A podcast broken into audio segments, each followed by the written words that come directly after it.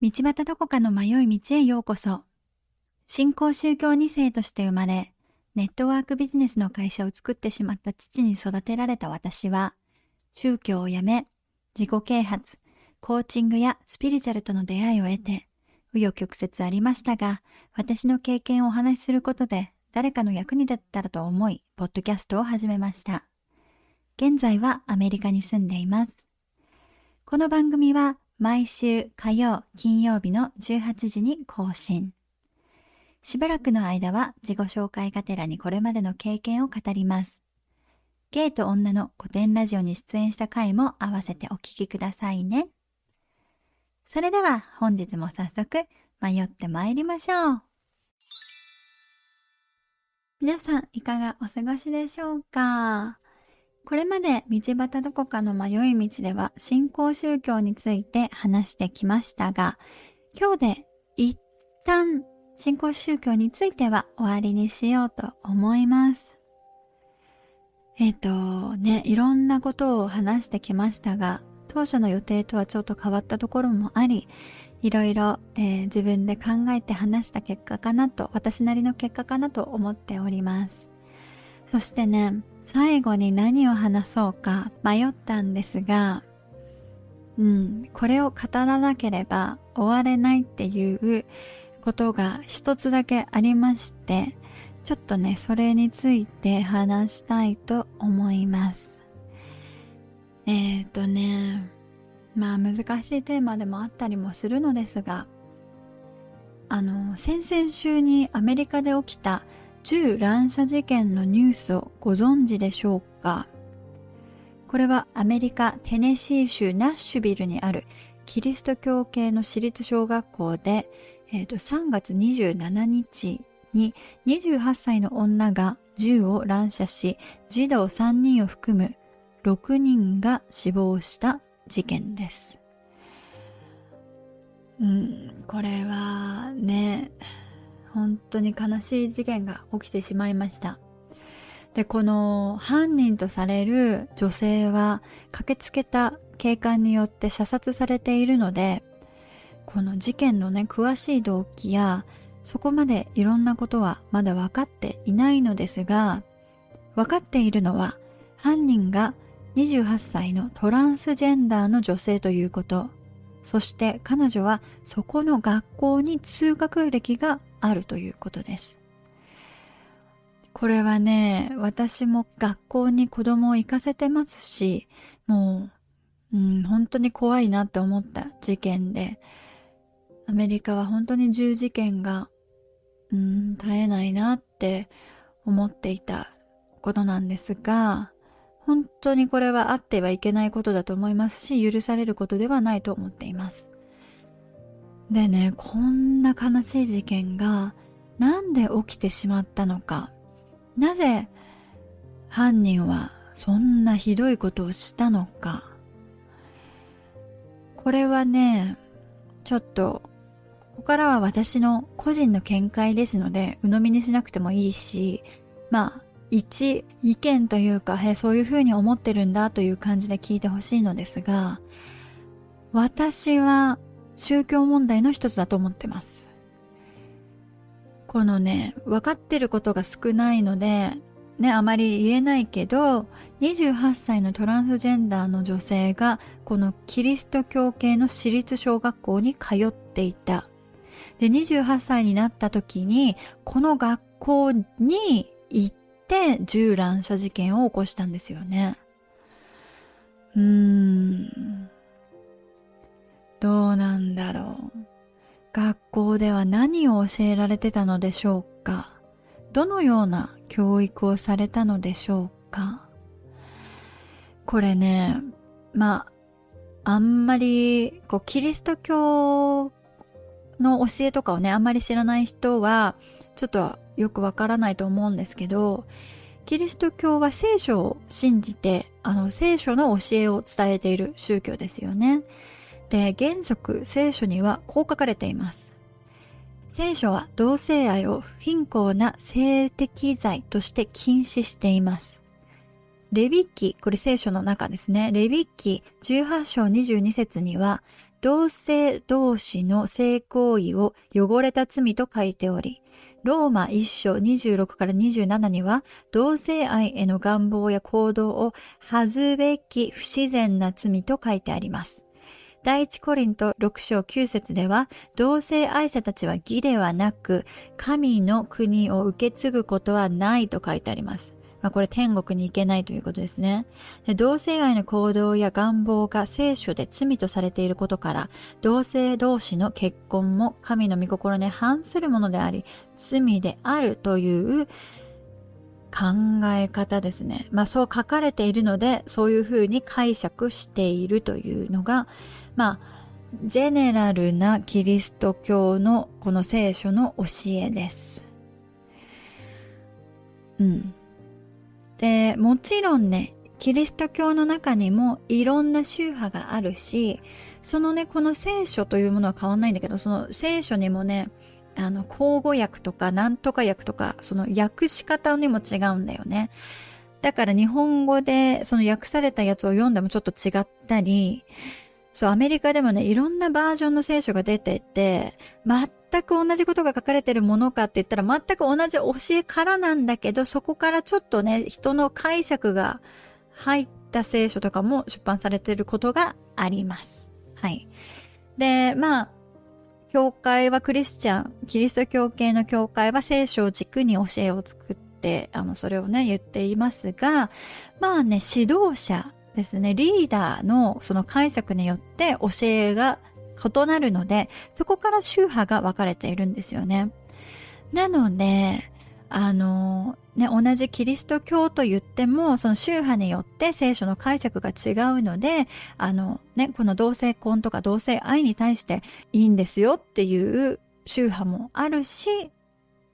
あの、トラディショナルな感じで、いや、これダメって書いてあるでしょ罪って書いてあるでしょだからダメですよっていう、うん、まあでも、まあいろんな、えー、宗派があるということも心に入れといてください。でね、まあ、このトラディショナルな感じでこう禁止していますと言っている宗派のこのね、聖書の教えだはそうだよって言ってるところでは、あの、同性愛の人たちに対して、こう、悔い改めるように呼ばれてるんですね。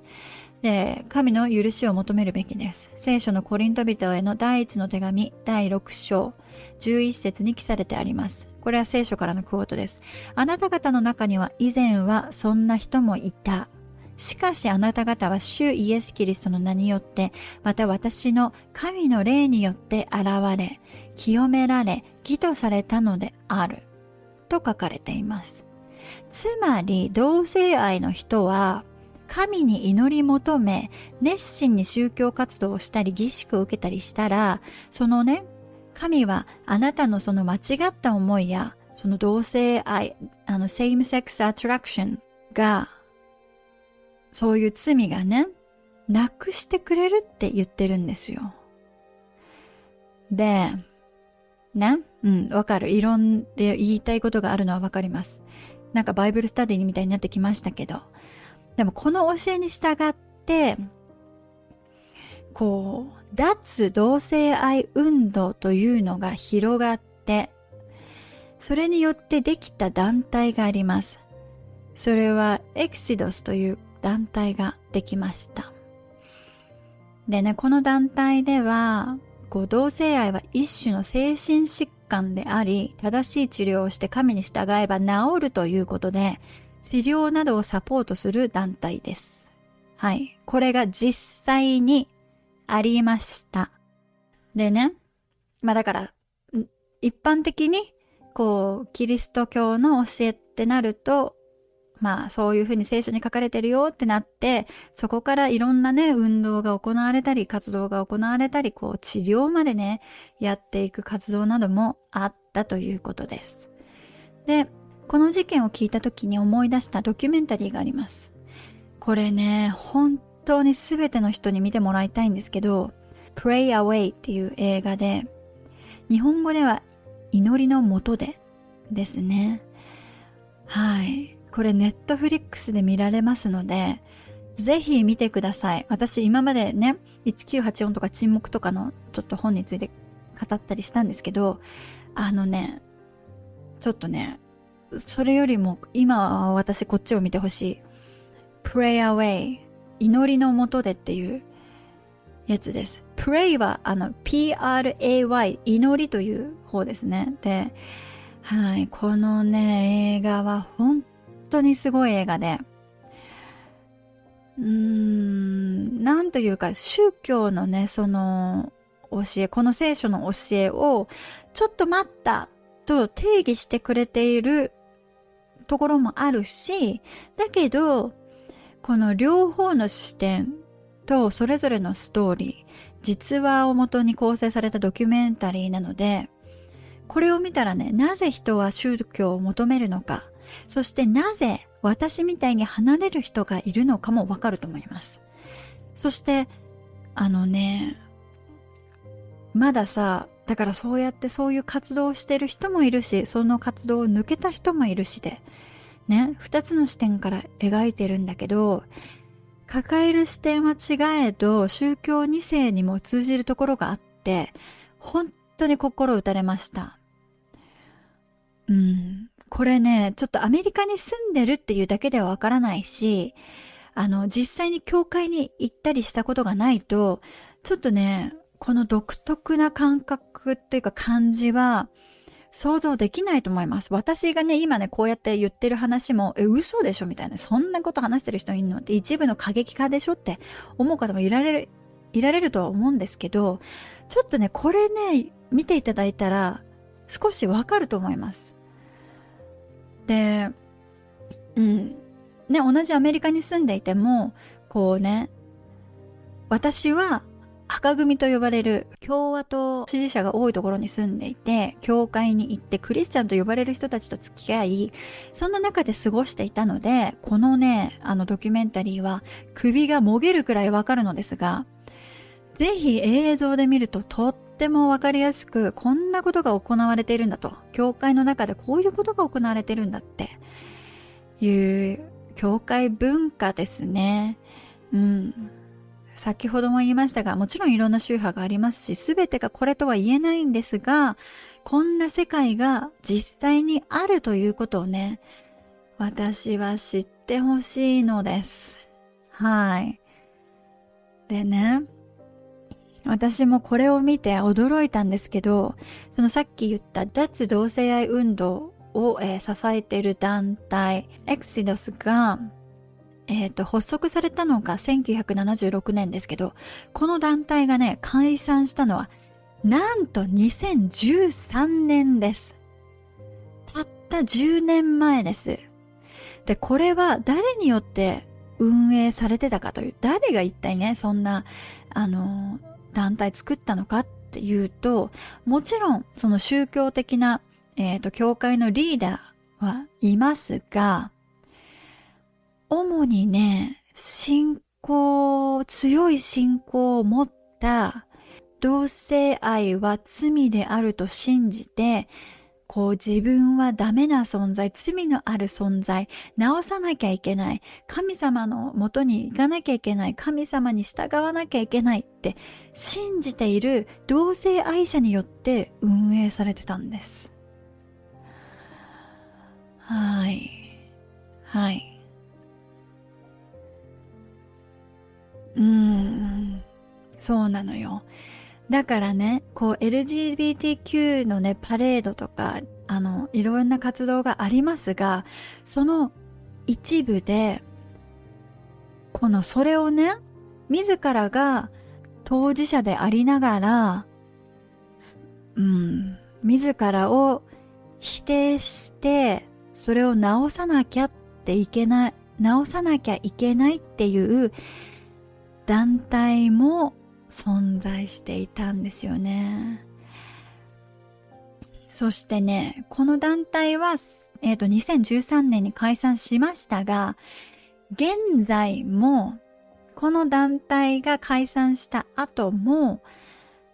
まあね、似たような団体はたくさんあります。なので、これに、えっ、ー、とね、映画自体は2021年に公開されたのかな？だからこの解散された後、そのね、団体にいた人たちを追ったドキュメンタリーなんですよ。そのね、団体にいた時はどんな活動をしていたのか。で、それをやめたら、今はどういうことを思っているのかっていうのが、ドキュメンタリーになってるんです。もうね、これ本当に考えさせられるし、もうね、素晴らしい作品だなって私は思ったんだけど、こう、あの、何が素晴らしいって、その事実をね、両方の立場から伝えてるってところで素晴らしいなって思ったんだけど、もうね、ちょっとこれ以上は私が説明しても、ちょっと語れません。なので、とにかく本当に見てください。これは本当に価値あります。で、その後、ね、その人たちがどうなったのか、うん、とか、もちろん、ね、先ほどから言ってますが、あの、これが全てとは言いませんが、自分の教会ではこんな感じなんだということがわかると思います。で、またね、このね、また同じこと言ってますが、州によってね、違いますよ。うん。なのでね、その、キリスト教文化が強い州もあれば、薄い州もありますし、なのでね、ちょっと一概にはね、言えないけど、ぜひ見てください。見ると少しこのアメリカが抱える、うん、いろんな問題とか宗教の中の問題もそうですし、それと同時になんでね、宗教に人は入りたいのか、宗教にいる人たちがどんな希望を持っているのか、わかると思います。私ね、今だからこれを語れます。正直。今だからこういうこと言ってるけど、宗教バリバリやってた時は、こういう意見、こっちの意見じゃなかったと思いますね。うん。もちろん疑問には思って、ちょっとあれとかは思ってたかもしんないけど、最終的には宗教の言うことを聞いていたので、うん、今のような意見にはなっていないと思いますね。そこもね、ちょっと怖いなと思ったところでもあるし、まあね、面白いなと思ったところでもあるんですけど、私が繰り返し言ってるように一つの正義しかないことの恐ろしさとか矛盾点をこの映像でうん、まあ宗教に関する闇ですよね。を見せてくれて考えさせてくれた作品に出会えて本当に、うん、感動感謝しているんです。本当にね、あの、正義を持つことに救いを求めてしまうことも確かですけど、これを見ると私が言っている一神教の教えのいいところと悪いところが本当によくわかると思います。あの、宗教2世ドキュメンタリーをもしね、作るとしても、同じようになると思います。ここがね、また本当に面白かった。あの、言われてる内容とか教えられてる内容は違うんだけど、こう、神がこう言ってるでしょ？あなたは神によって救われるの。あなたは大丈夫。神があなたを救ってくれるからさ、信仰を持ちなさい。ここに正しさがあり、ここに救いがあり、これがあなたの歩むべき道です。どうぞ幸せになりましょう、一緒に。この宗教には全てそれがありますよって言ってるところはね、本当に宗教2世と重なるところがあって、うん。なんか、もちろんね、違うんだけどね。うん。でも考えさせられました。で、あの、最近はお便りでもたくさんの声をいただいております。最近はね、宗教関係なく一つしか正義がないところはそれぞれの葛藤がやっぱりありますよね。で、お手紙いただいたんですけど、一つ紹介させていただくと、えっ、ー、と、ラジオネーム、ひじきごはんさん。どこかさん、こんにちは。毎回の配信を楽しみにしています。今まで宗教に入ったこともなく宗教2世について薄くしか関心がなかった私が何気なくどこかさんの配信を聞いて驚きました。なぜなら両親がある政党に入党している我が家と家庭環境がとてもよく似ていたからです。4月現在、えー、選挙が間近で毎日選挙カーが走り回り大変憂鬱な気持ちです。幼い頃政治家であった親の選挙カーが走ってくるとクラスメートにからかわれ、対立政党の選挙カーからは名指しで親を批判されました。それでも親の所属する政党が唯一正しい政党だと信じ、政策が実現することが愚かな民衆を救う術だとも信じてきました。政党の集まりにもよく参加させられました。成人を前に政党の活動団体に入って政党の支持を広げる活動に参加することに疑いはなく、周りの友人も関係者ばかりで世間からは浮いていたと思います。実家から出て離れてみてからは少し客観的な視点が持てるようになりました。私も普通でいたかった。何の使命も持たずに子供らしく生活したかったという気持ちに時折駆られます。全く想像していなかったところからどこかさんを通していろんな方と苦しさを共有できた気がしています。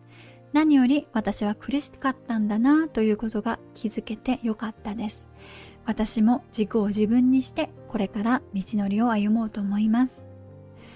ということでね、あの、ひじきごはんさんからお便りいただきました。こういうお便り本当に嬉しいです。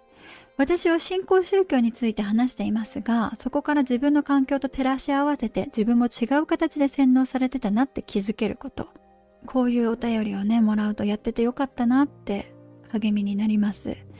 少し前にはね、母親教について気づかされたというアッさんからのお便りもいただきましたし、またね、えっ、と、ご紹介しきれていないですけど、あの、他の宗教の方や、あの、いろんなね、ことで生活から疑問に思ったことをお便りしてくださった方もいます。本当にありがとうございます。本当にね、なんかそう、私はね、こう宗教2世で育って、こんな大変だったの、あんな大変だったのって、ね、時にはそういう風になっちゃう時もある。被害者ポジションで話しちゃうこともあるんだけど、でも一番は、なんというか、そうだね。宗教に関係なく、こんな世界もあったんですよって。でも、今、いろいろな経験をして考えさせられるのは、あの、ね、正義は一つじゃないんだよっていうことと、みんなそれぞれ知らずに持った正義に苦しめられてるのかもしれませんねっていうことをね、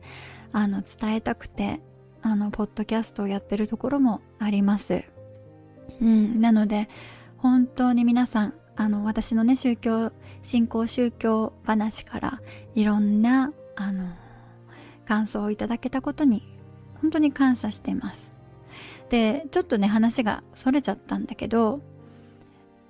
このさ、あ、まあ、ぜひ映画見てください。ぜひ本当にドキュメンタリーの映画見てください。もう私は語れないほど、あの映画は、あのうん、素晴らしかったので、皆さんの目で見てほしいと思いました。字幕もあるからね、ぜひ見てください。で、あの、話がそれましたけど、最初に話した銃、あの、連射事件のあったテネシー州、その起こったテネシー州では、銃をね、規制するのではなくて、ドラッグクイーンのショーを禁止する法律が出てきたり、トランスジェンダーの未成年がテネシー州ではホルモン剤の処方や手術など性同一障害の治療を受けることを禁止する法案も可決されました。これさ、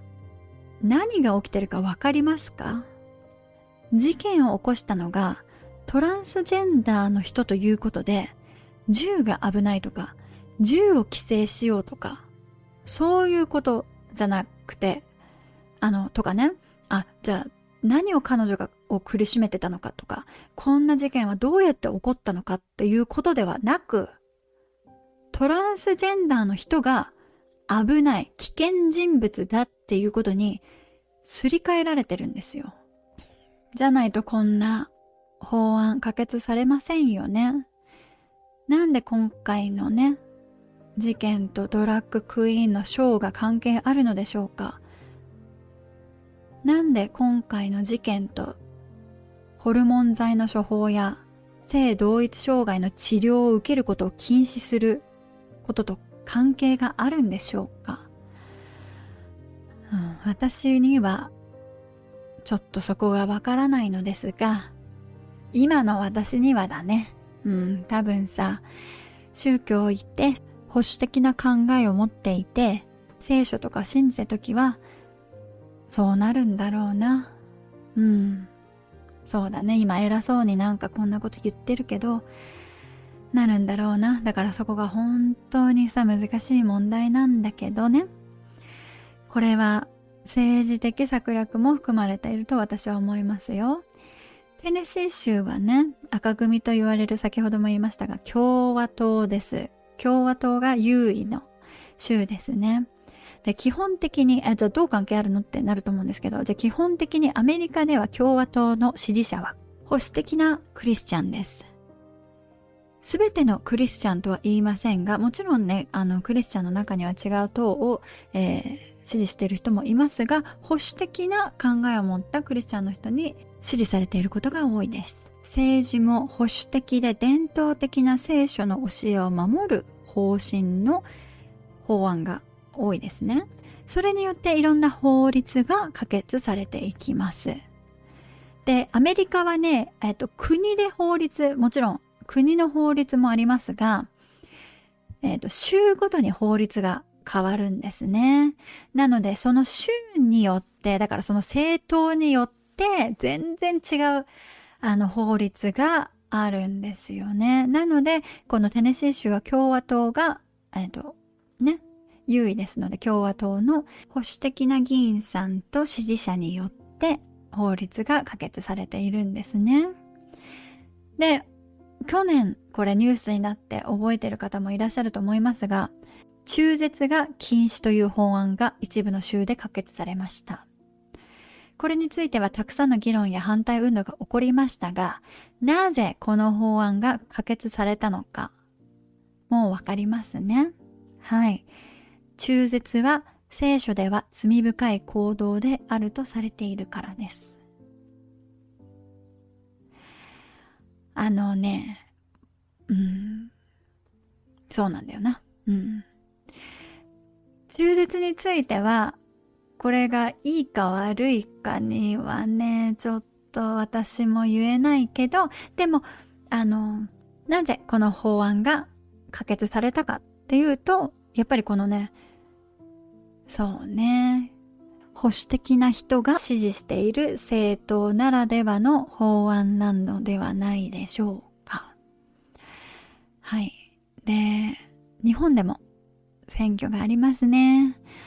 どんな法案が可決されないのか、またはどの法案が可決されるのか。安倍元首相の事件からいろんな宗教問題が日本でも問題になっていますが、真相はどうなのでしょうね。政治と宗教の関わりは、ね、ないとはされてますけど、真相はどうなのでしょうか。宗教に入っている人は一生懸命選挙活動したり投票に行ってますからね。どうなんでしょうね。はい。ですので、ぜひこの機会にね、日本国民として与えられた一票をどう使うか、ぜひ考えてみてください。そしてぜひ自分がどんな正義を持っているのかも考えてみてください。はい。あの、最後は大きく出ましたが、ちょっとね、このね、事件については話さなきゃいけないと思うし、この映画についても話したかったんですよね。なので、私的に私的な見解を述べさせていただきました。で、信仰宗教は私の経験ですので、これは本当に私の一個人の見解として本当に皆さん聞いてください。ね、宗教に入るのも自由ですし、どんな神を信じるかも自由ですし、自分がね、どの政党を支持するかも自由ですし、はい。ですが、それには責任も伴いますし、自分がね、本当に何を信じてるのかっていうのを一度考えてみるのも大切なことだと私は思っております。はい、ということで今日で一旦この新興宗教については終了いたします。で、来週からはみんな大好きネットワークビジネスについて話そうと思いますのでお楽しみに。本日もお聴きくださりありがとうございます。道端どこかの迷い道は Twitter、Instagram をやっています。ハッシュタグ、どこ道、または道端どこかの迷い道でご感想などぜひご投稿ください。ご質問、ご相談などのお便りも募集しています。概要欄の URL からぜひお寄せくださいね。それではまた金曜日にお会いいたしましょう。Goodbye!